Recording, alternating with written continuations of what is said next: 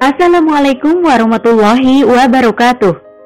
Sahabat Narasi Pos Media, kembali bersama saya Maya Rohmah dalam rubrik Opini. Islam atasi kasus pelecehan seksual, karya Maret Atik.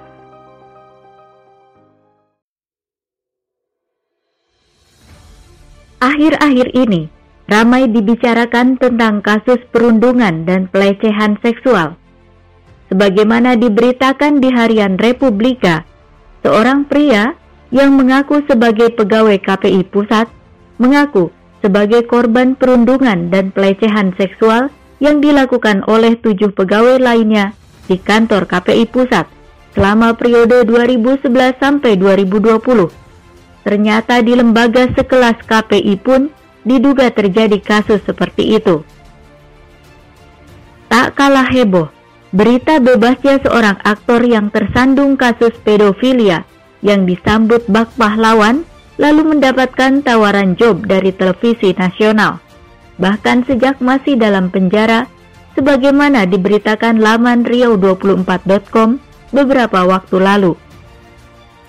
Kecaman pun muncul dari berbagai macam pihak yang menyayangkan sikap stasiun televisi yang memberikan panggung bagi pelaku pedofilia, sekaligus mengecam KPI yang tak mengambil sikap atas tayangan tersebut.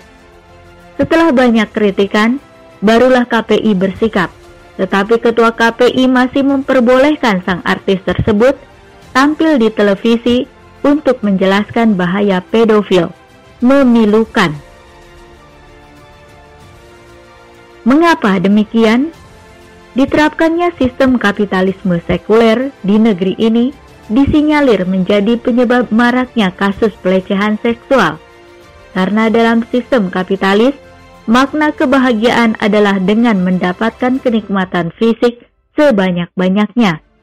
Watak kapitalis yang lain yaitu menghalalkan segala cara, menjadikan seseorang yang ingin memenuhi berbagai keinginannya tak lagi memandang aturan agama. Manusia cukup mengakui keberadaan Tuhan, tapi tak perlu memakai aturan Tuhan dalam kehidupannya. Aturan Tuhan cukup berada di ruang-ruang ibadah ritual. Sedangkan di ranah publik, semua diserahkan kepada aturan manusia. Disinilah letak kekeliruannya. Selain itu, tayangan vulgar yang beredar bebas di medsos telah menjadi salah satu pemantik yang memancing naiknya naluri seksual manusia. Namun sayangnya, tidak disalurkan lewat jalan yang benar, yaitu dengan pasangan halalnya. Padahal jika belum memiliki pasangan, Rasulullah SAW memerintahkan supaya berpuasa. Tidak sekadar menahan lapar, tapi menahan hawa nafsunya. Naluri manusia adalah sesuatu yang fitrah pada manusia. Tak ada salahnya manusia memiliki hasrat terhadap lawan jenisnya.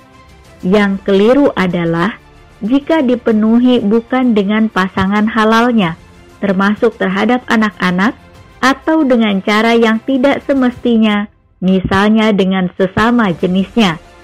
Naluri pada manusia, termasuk naluri seksual, tidak dapat dihilangkan tapi dapat dikendalikan. Naluri seksual muncul ketika ada rangsangan yang muncul dari luar, baik berupa tayangan video, audio, ataupun chat mesra. Naluri ini dapat dialihkan pada naluri yang lain, karena manusia pada dasarnya dibekali oleh Sang Pencipta dengan 3 buah naluri, yaitu naluri beragama, naluri mempertahankan diri, dan naluri meneruskan keturunan. Naluri seksual adalah wujud dari naluri meneruskan keturunan. Ketika satu naluri muncul, tetapi belum bisa dipenuhi dengan benar, maka yang seharusnya dilakukan adalah dengan mengalihkan kepada naluri yang lain, misalnya naluri beragama. Wujudnya dengan banyak beribadah, salah satunya berpuasa. Selain mengalihkan, naluri dapat dikendalikan dengan menjauhkan semua rangsangan yang dapat membangkitkan naluri tersebut. Demikianlah Islam mengatur.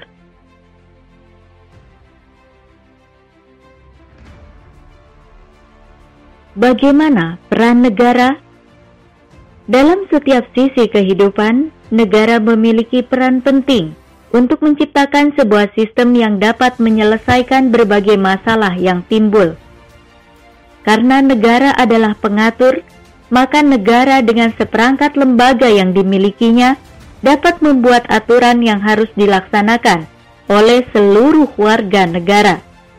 Aturan lembaga yang satu harus sinkron dengan aturan lembaga lainnya, karena pada dasarnya semua lembaga itu saling berhubungan, kebijakannya saling berpengaruh. Jangan sampai ada tumpang tindih, apalagi saling menegasikan. Misalnya saja, pengaturan di lembaga pendidikan akan berkaitan dengan lembaga penyiaran. Bagaimana bisa pendidikan mengajarkan kebaikan, lalu dimentahkan oleh siaran yang merusak pemikiran, yang seharusnya dikendalikan oleh lembaga penyiaran? Ini salah satu contoh saja bahwa ada keterkaitan antar berbagai lembaga. Belum lagi jika nanti terjadi pelanggaran dari berbagai lembaga tersebut, bagaimana lembaga pemberi sanksi akan bertindak? Lalu, nanti bagaimana setiap lembaga itu dapat bekerja? Tentunya membutuhkan anggaran alias uang. Sehingga semua lembaga tersebut pastinya juga berkaitan dengan lembaga keuangan. Dalam sistem Islam, semua aturan disandarkan kepada akidah Islam.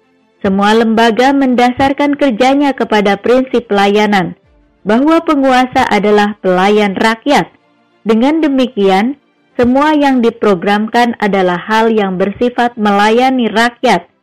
Dengan basis ketaatan kepada Allah, maka semua pelayanan itu diyakini akan benar-benar memberikan yang terbaik untuk rakyatnya. Dalam kasus pelecehan seksual tadi, banyak lembaga ikut berperan di sana. Lembaga pendidikan berkewajiban menanamkan berbagai nilai yang seharusnya diberlakukan di masyarakat. Lembaga penyiaran berkewajiban menyaring berbagai informasi, agar informasi yang disajikan kepada masyarakat tidak bertentangan dengan nilai-nilai yang sudah diajarkan oleh lembaga pendidikan. Sedangkan lembaga pemberi sanksi harus memberi sanksi yang bisa membuat efek jera, sehingga tidak akan terjadi kasus berulang. Demikianlah Islam menyajikan solusi. Adakah yang lebih baik dari Islam? Wallahu a'lam bishawab.